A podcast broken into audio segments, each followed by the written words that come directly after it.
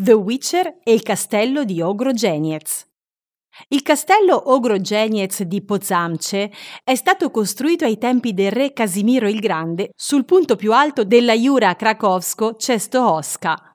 Si trova nel parco paesaggistico caratterizzato da formazioni calcaree e una ricca vegetazione, chiamata la Jura di Cracovia e Czestochowa. Il ruolo più importante nella crescita del maestoso edificio è da attribuirsi a Severin Bonner, che ha ristrutturato il castello a metà del XVI secolo, conferendogli uno stile rinascimentale. Si tratta del castello più caratteristico dell'itinerario dei nidi d'aquila, conquistato, saccheggiato e bruciato dagli svedesi nel 1655, il castello subiva trasformazioni dettate dagli uomini e dal tempo. Cadeva in rovina e poi si rialzava più signorile di prima.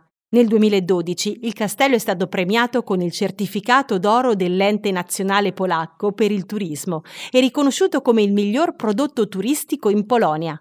Oggi è gestito dalla società Zamek, che si occupa dell'organizzazione delle visite e degli eventi turistici. L'itinerario dei nidi d'aquila è uno dei percorsi più suggestivi della Polonia tutta. I castelli dei nidi d'aquila sono famosi per il loro imporsi dolce e romantico in un ambiente misterioso e suggestivo. I castelli dell'itinerario furono edificati principalmente sulla cima delle colline di origine calcarea per limitare ulteriormente l'accessibilità. Da qui il nome di Nidi d'Aquila.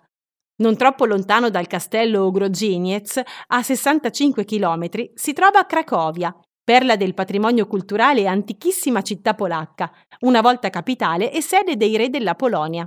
In questa zona bellissima, conosciuta in polacco come Jura Krakowsko-Czestochowska, il paesaggio incanta in tutte le stagioni. Le preferibili sono la primavera e l'autunno, quando lo spettacolo della natura è aperto a tutti e nel suo pieno splendore, ma non c'è mai un tempo giusto per lasciarsi trasportare da rocce e monumenti che, attraverso i secoli di vita vissuta, raccontano storie antiche percepibili anche nei fruscii delle foglie arancioni.